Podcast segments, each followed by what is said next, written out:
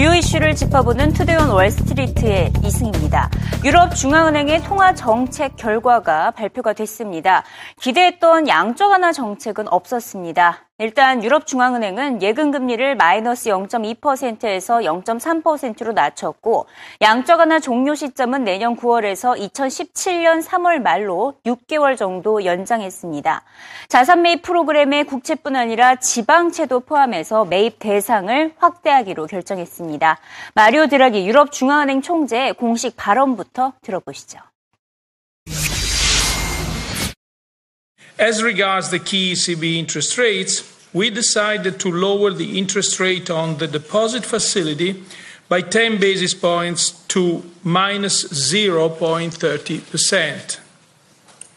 The interest rate on the main refinancing operations and the rate on the marginal lending facility will remain unchanged at their current levels of 0.05% and 0.3%, respectively.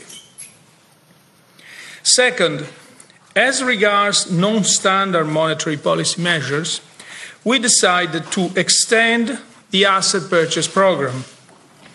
The monthly purchases of 60 billion euros under the asset purchase program are now intended to run until the end of March 2017 or beyond if necessary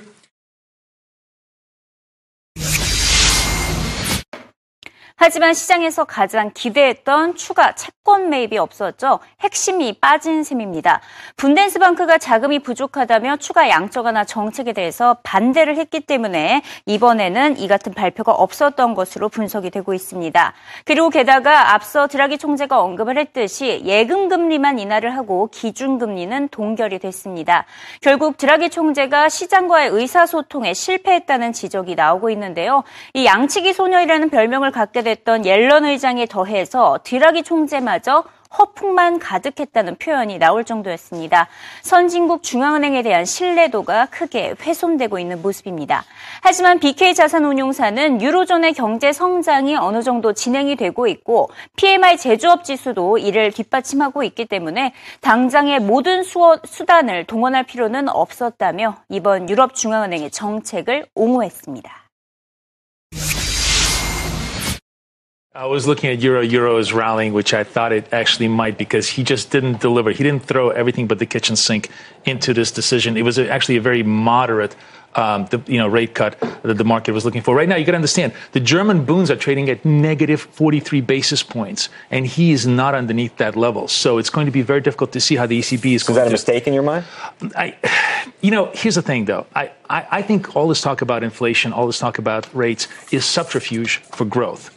And what some of the analysts have pointed out, the irony of life right now is that um, while the ECB is becoming more accommodative and, beca- and, and, and, using more right. QE, European PMIs are actually at their best level since 2009. Whereas U.S. ISM manufacturing is now at the worst level since 2009, and we're on, on the way towards towards a rate hike. So I think they probably feel at this point they've done enough to accommodate. There's decent enough growth in, in, in, the Eurozone. They don't need to throw everything but the kitchen sink at this. And there was so much front running into the Euro ahead of this. People were anticipating so much Euro weakness into this that um, a natural short covering squeeze is very much in play, I think. You know, there are some people who think we'll hit parity this year. A couple of houses I, that are and, buying and in on that. That's the reason why I don't think we're going to hit yeah. parity is because everybody thinks so. And, and, as a matter of fact, what you're seeing right now is the exact opposite of it. We're seeing, seeing a little bit of short covering in the Euro. I will say this. I don't do this normally because obviously I'm not, I'm not a big macro guy. But the one idea that I think is just screaming, screaming opportunity for me right now is a pairs trade of short Dow, long DAX for next year.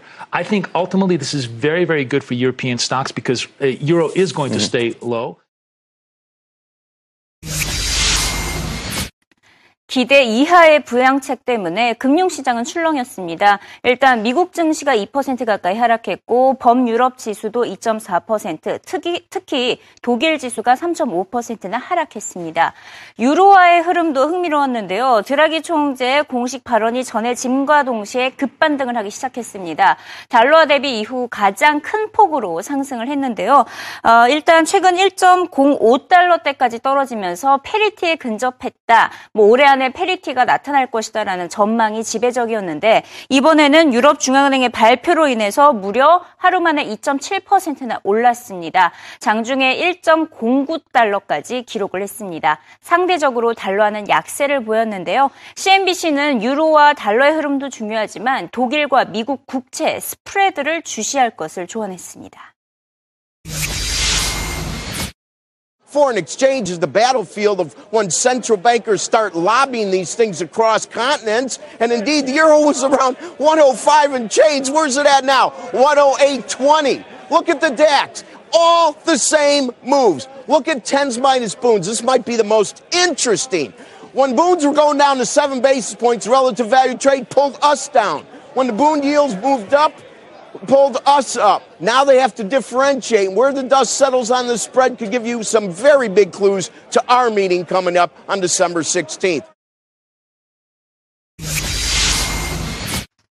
반면 미국의 재닛 옐런 연준 의장은 미국의 경제 전망을 낙관하며 이번 달 기준금리 인상에 다시 한번 힘을 실어줬습니다. 어제 이코노미 클럽에서의 연설에 이어서 오늘은 미국 의회의 경제위원회 청문회에서도 고용시장 성장을 다시 한번 강조를 했고요. 장기적으로 인플레이션도 2% 도달할 것이라는 확신을 또다시 전했습니다. 옐런 의장은 또 금리를 올리더라도 점진적으로 올려서 금융시장 충격을 최소화할 것임을 강조했습니다. 피델리 티 투자사는 이번 달 금리 인상 가능성이 거의 100%라고 내다봤지만 미국의 거시 경제 환경은 아직까지는 뒷받침하지 않고 있다고 지적했습니다. I think she is going to raise rates 25 basis points. The open question is can she convince the market that this isn't the start of a steady uh, rate cycle? And there are interesting cross currents there. Um, on the one hand, I would say the Fed already started tightening monetary policy two and a half years ago with the taper tantrum, which tightened financial conditions, raised the value of the dollar, uh, has hurt the manufacturing sector. You know, we had the ISM manufacturing on Monday. It wasn't a pretty number. Uh, inflation's running well below target. Are these conditions where it makes sense to raise rates? So there are interesting cross currents. Yes, they are going to raise rates, I think, with high, very high probability. Should they raise rates?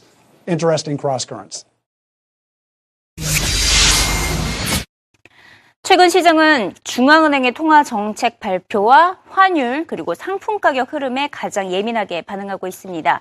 관건은 이제 이번에 발표될 미국 노동부의 고용 보고서인데요. 보고서의 결과에 따라서 달러 유로화의 흐름을 가늠할 수 있을 것이라는 전망입니다. I put it down to three factors. Super Mario underwhelmed. He doesn't tend to underwhelm. The market got a little ahead of itself. I do think it's December. You know, you talk about buying the VIX yesterday. I think illiquidity is a very serious issue, and you tend to get extended moves. And the other thing too is remember you've got a payroll number tomorrow, and the market I think is concerned that suddenly it could underwhelm, or what if it gets up to 275 tomorrow, and we're saying, oh gosh, you know, the Fed is going to have to get on a steeper um, uh, path of hiking. There's a lot of factors to play in and the market was looking the wrong way. I mean, if you're a US exporter, you're laughing all the way to the bank today, but if you're a speculator, you've had a pretty bad day. But what you have done is you've got yourself square at the euro at 109, and this is the new mean as we go into the payroll number tomorrow. The euro is either, either going to extend this move to 110 or it's going to fall all the way back to 107.50, and that will be contingent on what sort of payroll number we see.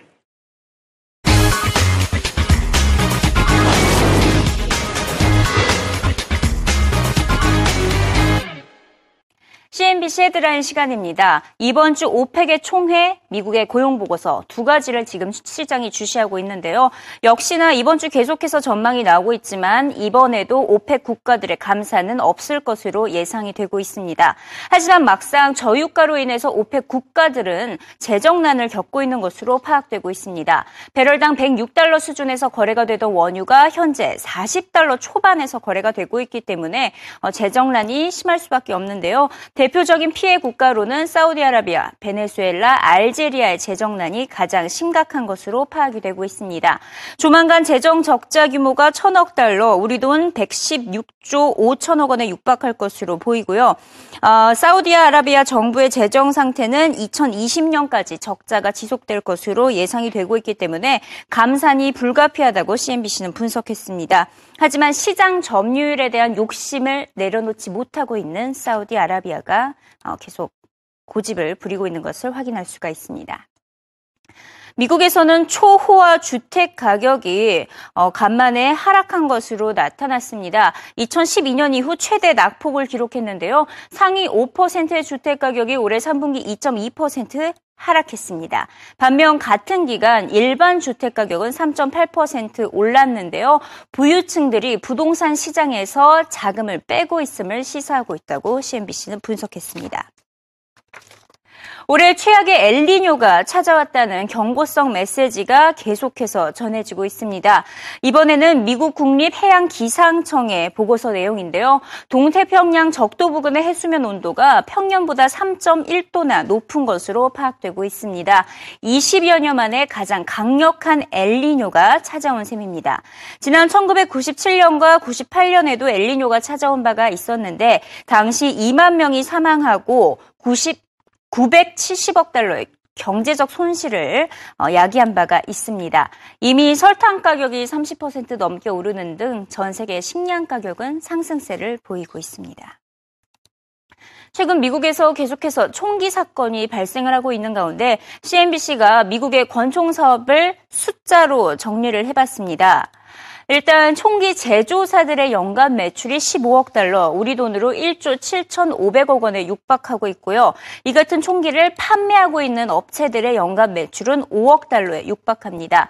전체 인구의 31%가 총기를 보유하고 있고 거의 1,100만 대의 총기를 일반인들이 보유하고 있으며 경상들까 경찰들까지 포함을 하면 거의 3억 대의 총기를 보유하고 있는 것으로 파악됐습니다. 총기 산업이 미국 경제에 전반적으로 미쳐주는 영향이 430억 달러, 약 50조 원에 육박하고 있는 것으로 파악되고 있습니다.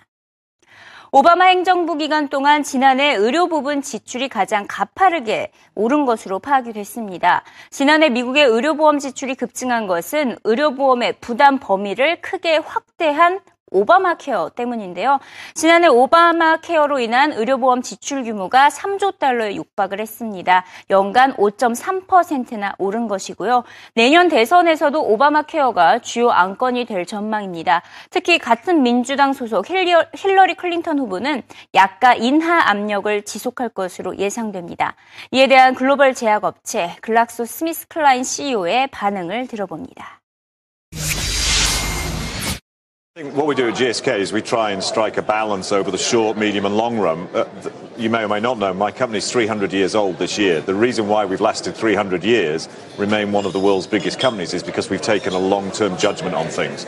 Our model, our business environment, I think is, is, is a, a very successful one. What it says is we take high risk innovation, our shareholders back that, if we're successful, then we're able to charge decent prices during a period of exclusivity when the patent's there. That's when we need to recover our cost. Once that patent's gone, the generic market should bring those prices down to the lowest level possible, and then society gets the bene- benefit of that innovation for perpetuity at much lower prices. That works for the whole system. I think it's very dangerous when individual players in a system essentially try to freeload on that system because ultimately it's going to break the whole system. So we have a very different view. We think what, what we have and the way we operate it works very, very well. And that's why we've seen so much innovation delivered in healthcare.